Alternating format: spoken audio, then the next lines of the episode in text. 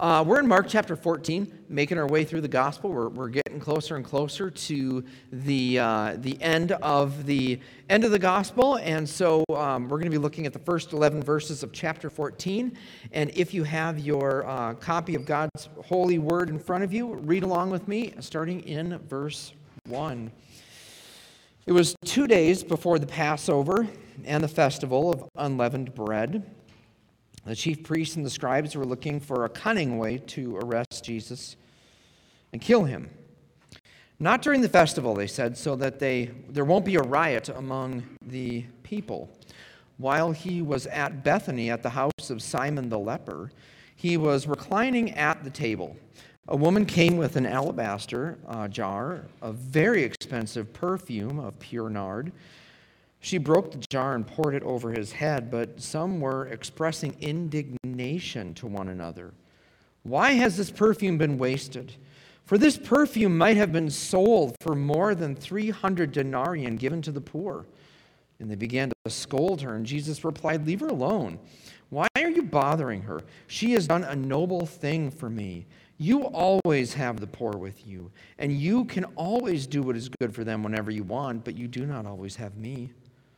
She has done what she could. She has anointed my body in advance for burial. Truly, I tell you, wherever the gospel is proclaimed in the whole world, what she has done will also be told in memory of her.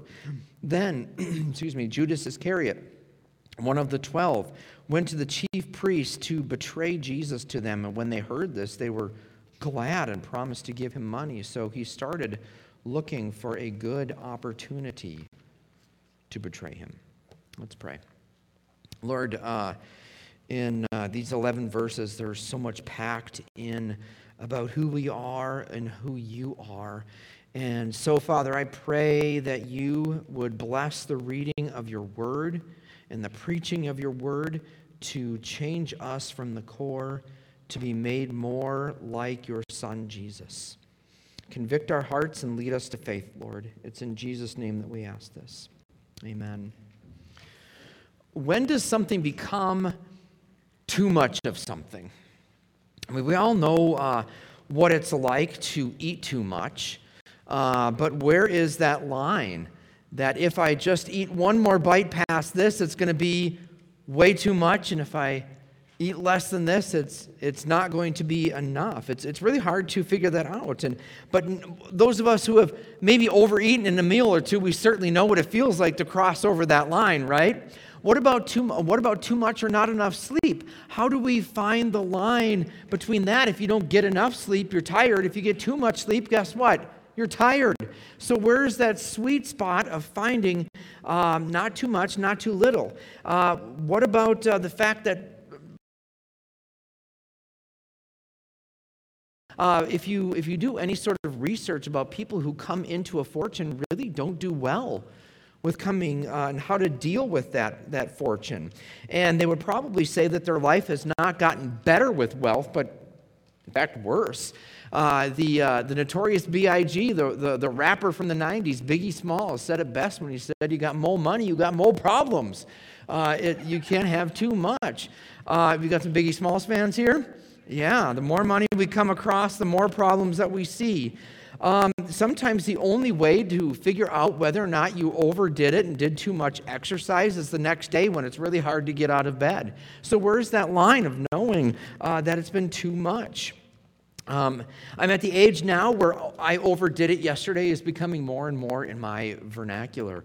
And so I, I, definitely feel the limits in that. Even though we try to deny it and pay the price, we know that we have limits and we know that limits are good we uh, know that it is not good to eat ourselves sick. We know that it is not good to overexert ourselves because uh, it could result in an injury. Uh, when it comes to our faith and our devotion to Jesus, however, are we bound to such limits?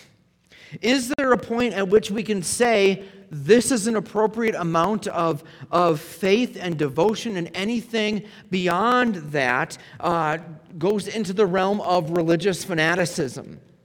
Our culture certainly wants to uh, agree with that. In our culture, if you believe in Jesus, that, that's all fine and dandy. That, that, that's great. But the moment that you have any sort of public expression of that faith, you, you have, you've crossed that line. You're one of those, those crazy Jesus freaks. If you want to believe in Jesus, that's fine. But if you even hint at wanting to use him to uh, have disagreement with the cultural and political narrative today of the sexual ethics and gender expression and uh, wokeism of the day, then, then you are uh, not only a religious nut and maybe a bigot, but you are increasingly becoming a menace to society. As believers, we should expect that from the culture. But what about from the church? Do we place limits on how much faith or devotion is, is too much? Maybe not officially. I mean, there's no uh, Emmanuel manual on uh, how much faith and devotion is appropriate for uh, your weekly time of service in the church, or how much money that you should give, or what your, your individual devotions should look like or be. That would be ridiculous and it'd be a legalistic expression of, of the gospel that we treasure. But many of us have these limits in our hearts, don't we? I mean, some of us would say uh, that we're, we're going to do fill in the blank. Nothing more, nothing less. I'm only going to give this amount, nothing more, nothing less. To do any more would be irresponsible, it would be reckless. And when we put such limits on ourselves, however, we are really showing how uncommitted and undevoted, not devoted we actually are. We're looking at not how to love the Lord our God with all of our heart, souls, mind, and strength, but rather we are trying to find how can we fit Jesus into our already hectic schedules and, and, uh, and lifestyles. Jesus calls us to unlimited and extravagant faith and devotion. And in this text, Mark provides a vignette that contrasts the difference between rejecting Jesus um, and devoting your entire existence to Him. And in this text, you're going to be able to self diagnose a little bit your heart and figure some ways out in which you can realign your life to how Jesus has called you to live. So let's go ahead and get to work. The first thing we need to do is practice unlimited and extravagant devotion and faith. We need to practice extravagant and unlimited devotion and faith. Verse 1 sets the stage here for this contrast that defines the entire discourse. He begins by, by, by dating it. He says, Two days before the Passover and the, and the festival of unleavened bread. Now, in our calendars, uh, this would mean that it happened on Wednesday of Holy Week. So we're T minus two days or so from the crucifixion of Jesus uh, Passover and the Festival of Unleavened Bread uh, sort of work in tandem, and they're, they're some of the most important days in the Jewish calendar because they both look back to the same event when God judged Pharaoh by killing all the firstborns in the land of Egypt, and death had passed over the Israelites if they had slaughtered a lamb in the place of their firstborn and wiped blood over their doorposts. The Passover and the feast could only be celebrated in Jerusalem. And so, uh, because of that, there was an influx of pilgrims that showed up to celebrate. Whereas the, the population of Jerusalem would probably be around 80,000 or so, give or take, um, during that time. With the pilgrims that came in, it could have added an upward of 200,000 more pilgrims, uh, or even more than that. It could be 300,000 people in Jerusalem at that time. Uh, the Roman government took note of this, and security was heightened. Uh, the governor Pontius Pilate uh, didn't actually live in Jerusalem, but during this week he came and made his, uh, uh, made his stay there during this holiday because of the potential threat of uprisings and riots that would uh, potentially break out in Jerusalem against Rome. And during this particular week, there's a great fervor because Jesus was at the height of his popularity and he is now in town. And everything that he did up to this point in Jerusalem during Holy Week only increased his mystique. Who is this, this Jesus, the, the religious leaders saw their approval ratings continue to plummet, and they noticed that Jesus' approval ratings were skyrocketing and had no indication of stopping. So the second part in verse 1 tells us that the chief priests and the scribes were looking for a cunning way to arrest Jesus and kill him. That's not new news to us at all. We've pretty much known throughout the Gospel of Mark that this was their plan. Um, they saw him as a blasphemer who threatened the Jewish faith as a whole, and in their estimation, they had to get rid of this guy, and they had to get rid of this guy as quickly as they possibly could. But they're obviously not going to do it when there's tons of people around who are in awe of this man. So, verse uh, 3 then tells us, um, verse 2, I'm sorry, not during the festival, they said, so that there won't be a riot among the people. Well, they ended up finding out uh, a quiet way and a secret way to, um, to arrest him by bribing an insider or a mole, you might want to say. Uh, verse 10 Then Judas Iscariot, one of the twelve, went to the chief priests to betray them. So we'll see why Judas did this here in just a moment. But for now, it, it, it's, uh, we need to pay more attention to their reaction. Look in verse 11. When they heard this, they were glad and promised to give him money. So we started looking for a good opportunity to betray him. So now, before we begin to judge Judas and the chief priests here, it's wise to pause and take an assessment of the many ways these verses are caricatures of us. Do you think that the chief priests and the scribes were confused as to who Jesus was and what his claims were? No. They understood very well what Jesus was claiming to be. Their problem was the same problem that you and I struggle with. This is not a problem of the intellect. This isn't a problem of knowing facts about who Jesus is. This is a problem with our wills. It is a moral problem. It's not that we don't understand the claims of Jesus, it's that we don't want to believe the claims of Jesus. It has everything to do with the fact that we don't like his claims. We don't want them to be true. And we will go gr- to great lengths in order to convince ourselves that it is not true. Because if what Jesus is claiming and everything he said is true, then that requires me to submit to him. If everything that he said is, is accurate, that he is the Son of God, that he is God incarnate, then I relinquish my self autonomy. And friends, we are people who are addicted to control. And we do not want to give that to Jesus. And we, like the chief priests and the scribes, really, really like being kings and queens of our own kingdom. Perhaps you're here today and this describes you. You've grown up in the church, you've known all about Jesus' person and his work, and yet you don't want anything to do with him. You, you just you don't want to go there. It's crazy, but let me suggest to you that your rejection of Jesus has less to do with him and more to do with you. It says more about your hard heart and your unwillingness to recognize the sin in your life. It speaks volumes about uh, your perceived notion of self sufficiency. It, it highlights your desire above all else to be the captain of your ship.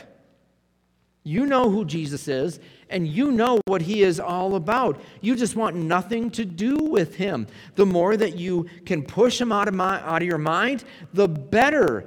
Friend, stop looking for a cunning way to arrest and kill Jesus in your mind and in your conscience, and rather repent, turn from your sin, and turn towards Jesus. Him and Him alone can give you freedom from yourself and the tyranny of your own self autonomy. You know, I said this, is a, this vignette is a contrast. So in verses 3 through 9 now, show us the opposite of what the willful rejection is. Look in verse 3 with me. While he was in Bethany at the house of Simon the leper, as he was reclining at the table, a woman with an alabaster jar of very expensive perfume and pure nard. She broke the jar and poured it on his head. So it's curious that Mark did not name this woman. He just said a woman. However, we can be fairly certain that he is referring to Mary, the sister of Lazarus and Martha. Uh, we know this from the location. Both Mary, Martha, and Lazarus uh, lived in Bethany. And uh, Jesus had a close association with him. John uh, tells us that Jesus was living in Bethany with them during this particular holy week leading up to his death. And we can assume this because of the parallel account in John chapter 12, which specifically uh, name drops Mary as the one who anointed Jesus in such a way. But the question is, why would John use Mary's name but not Mark? I mean, this certainly would have, would have given some credibility to his story. It seems, however, that Mark omitted her name because his point in these verses isn't about the person, it's about her action. It is about uh, what she did. Verse 3 tells us that she took an alabaster jar of very expensive perfume of, nar- of pure nard, broke it poured it on Jesus' head. Now, that seems very strange to us. I mean, imagine if someone, you were at a dinner party and uh, someone walked in um, and uh, had a bottle of uh, uh Chanel Coco Mademoiselle Eau de Parfum, like you see on all these commercials now, and they, they, didn't just, they didn't just, you know, twist it off and pour it. They take a knife and cut it off, break it, and then just pour it all over the, the honored guest. That would be weird. It wouldn't be weird to them. This is sort of anointing language that was happening here. What was weird, though, was the object of that anointing. Olive oil, fine. Use olive oil. Olive oil was in plenty this perfume here this is too much. I mean this is this is an import from india apparently and it was uh, worth about a year's salary. Now the average american um, average american salary right now is about $54000 a year. So that's like comparing um, Chanel number five, limited edition grand extrait, which you can now buy on the Chanel website, I found out today, for a price tag of $30,000 for 30 ounces. It's like comparing that to Brut. Which, by the way, when I was in France, I had a friend and came on the bus and said, I got this great French cologne called Brut. I'm like, brother, have you ever been to Walgreens?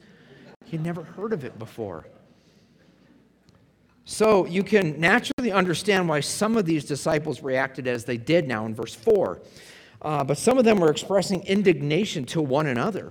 Why has this perfume been wasted? For this perfume might have been sold for more than 300 denarii and given to the poor. And they began to scold her. Now, it's hard to imagine um, what was really going on in the minds of the disciples here, but. Um, I, I kind of doubt they had an entirely pure motive for what was happening. Uh, doubtful they were really thinking of the poor because it's really good. It, it's really easy to use a lower class as an excuse to push your agenda. I mean, if you're going to waste a perfectly good bottle of designer perfume, why not sell it and give it to the poor? Namely, us. Why not just do that? And if we read between the lines here, we get a glimpse of what they were really thinking. Again, it portrays a contrast here that we have to see. Why did she do this? She wasn't making a theological or a political statement. Rather, she was making a statement of love and devotion. If you remember in the Gospel of John, Mary's brother Lazarus was a good friend of Jesus. He was dead for four days. And Jesus shows up on the scene and he sort of gets berated by the, by the grief, understandably so. And he goes up to the tomb and he raises Lazarus from the dead. And it, it, it endeared him to this family in a more a heightened way. So you can imagine here that this Mary loves Jesus not only because she knows him for who he is, but she also brought her beloved brother from the dead. There's no indication that she was married, so she very well could have depended on Lazarus for her very, uh, her very life. And so here, she gives her most valuable treasure in grateful response to his grace and mercy. It's a symbol of love and devotion for the king who had raised her brother to life and also raised her life back in the process. But notice to the disciples standing there, Jesus was not worth such a gift. What a waste, they say.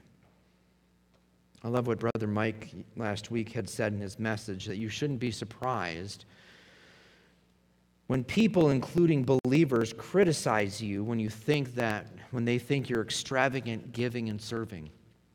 is too much. Let Jesus deal with him as he deals with the disciples here. Those people that are criticizing, they don't know your life. They don't know what you've been through. They don't know what you're going through. They don't know the level of gratitude you have and what Jesus has brought out uh, from your life. Their story is not your story. But for those of us that have truly experienced the grace and mercy of Jesus, who have taken an audit of who we were and what we've done, and how we've been healed, and how we've been saved, and how Jesus, in his mercy, has changed us, how can we not live lives of alabaster jars to be broken open and poured out for him? This is what Jesus has done for us. The scene is not about how much money to give. It is about recognizing who Jesus is, what he has done, and how to respond in giving uh, unlimited and, and, and, and extravagant devotion. It's about giving Jesus our most valuable treasures, namely our very lives. Romans 12:1 puts it this way. Therefore, brothers and sisters, in view, in light of, because of the mercies of God, I urge you to present your bodies, your lives, as living sacrifices, holy and pleasing to God. This is your true act of worship. We should keep the words of the martyred missionary Jim Elliot on the forefront of our minds when he said, He is no fool who gives what he cannot keep to gain that which he cannot lose. He is no fool who gives what he cannot keep to gain that which he cannot lose. If we're still on the fence, verse 6, Jesus offers us a reason why we ought to consider giving every square inch of our lives in service to Him, our King. Jesus replied, Leave her alone. Why are you bothering her? She has done a noble thing for me. You always have the poor with you, and you can do whatever, uh, what is good for them whenever you want, but you won't always have me. She's done what she could. She has anointed my body in advance for burial. Truly, I tell you, wherever the gospel is proclaimed in the whole world, what she has done will also be told in memory of her. So, again, Jesus here is, is, is predicting his uh, his death, which is coming in just a, a, few short days. In just two days, his, uh, his wrists and his feet would be nailed to a, a, a splintery uh, piece of, of lumber, and he would hang on that cross uh, alone. He would be uh, held on that cross naked, uh, suffocating, but yet giving out of pure love. His suffering and death uh, were used by God the Father to pay for our sin. Jesus took the punishment that we deserved upon himself. And just as Mary broke open this costly jar and poured it out as a fragrant offering uh, unto to Jesus, God the Father gave his most costly thing, the life of his own Son, which was broken and his blood poured out for us so that we can be made new again, that our sins would be removed, and we can be restored into a right relationship with God. Mary could pour out her most expensive and treasured possession because God did not even spare his own son, but gave him up for us all. So, in response, we ought to pour out the alabaster jar of our lives in extravagant and unlimited devotion and faith. And second, we need to get outside. We need to get outside. There are very subtle things in this vignette that continually point us to what it looks like to live in extravagant devotion and faith. And one of those, again, is that because of who Jesus is, and what he has done, uh, we are to go to the outside. We are to bring the gospel to outsiders. Again, this, gospel, the, the, the, this passage here is all about contrast, and we cannot miss the contrast that Mark wants us to see between the insiders and the outsiders in the faith. To preface this, we have to remember that in the Old Testament, Anyone who was outside of the camp, outside of Jerusalem, uh, essentially, was a defiler of Judaism. See, outside of the camp is where the Gentiles lived. Outside of the camp is where the impure uh, people lived. Outside of the camp is where you threw the carcasses of dead animals that you sacrificed in order to rot and be eaten by animals.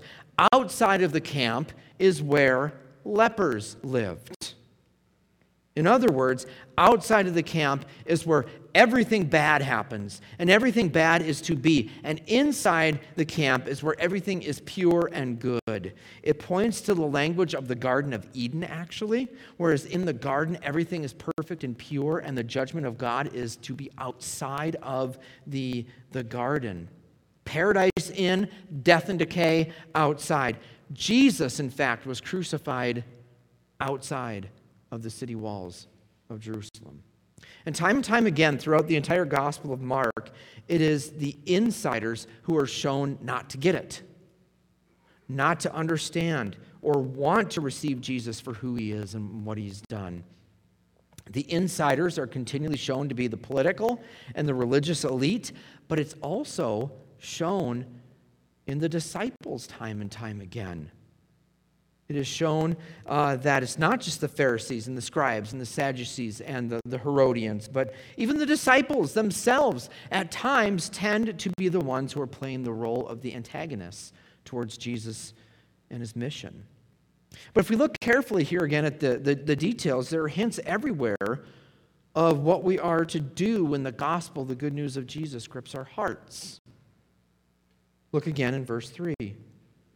While he was at Bethany at the house of Simon the leper. He was reclining at the table. A woman came with an alabaster jar of expensive perfume and of pure nard. So notice first that there's outside language in regard to their location.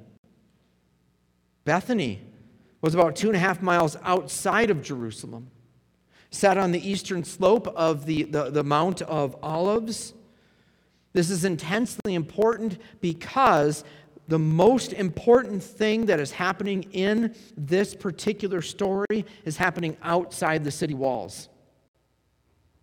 And the most demonic thing that is happening, the plot to arrest and kill Jesus, is happening on the inside. And notice whose house they were in Simon the leper.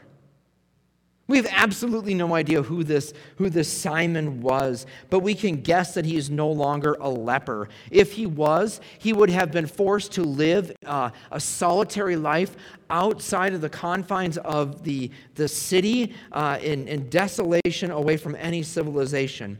If they were to see anyone in the distance, uh, they would have to continually shout, unclean, unclean, so that the people that might come their way might skirt around them a little bit more so that they wouldn't have to even look upon the disease of leprosy. And so, he certainly not would have been allowed to own property. So we can guess that Simon the leper here was indeed healed. We don't know for sure, but my guess is that Jesus had something to do with that.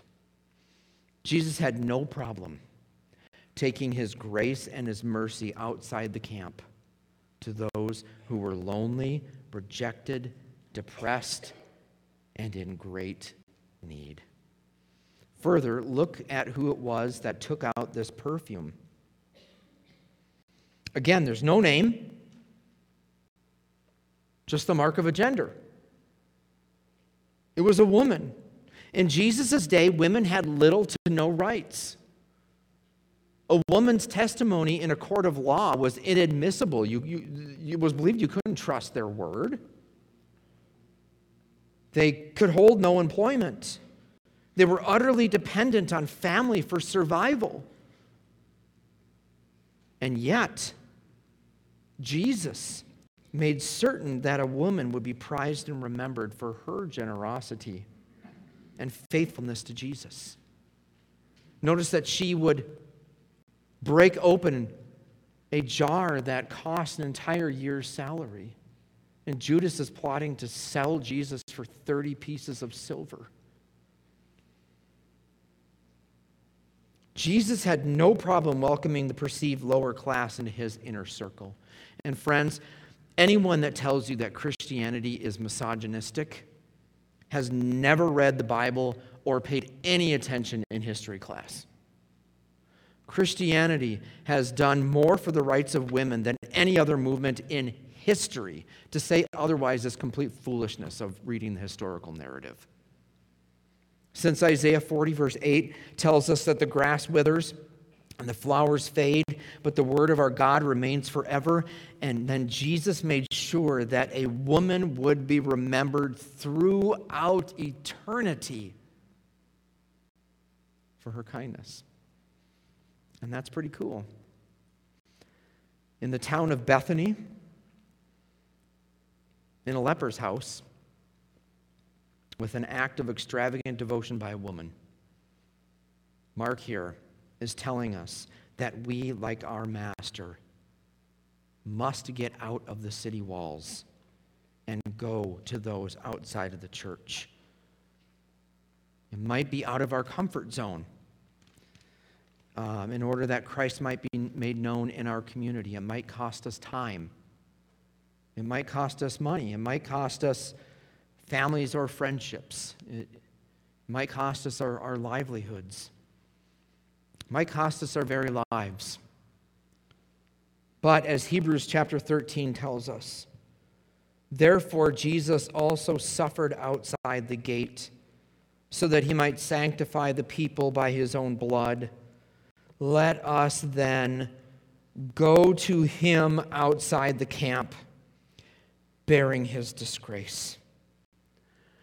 If this woman can crack open an expensive alabaster jar filled with the most expensive fragrance and waste it extravagantly on Jesus, then He is more than worthy for us to open our entire lives and pour them out for His glory to be made known. Friends, let's go.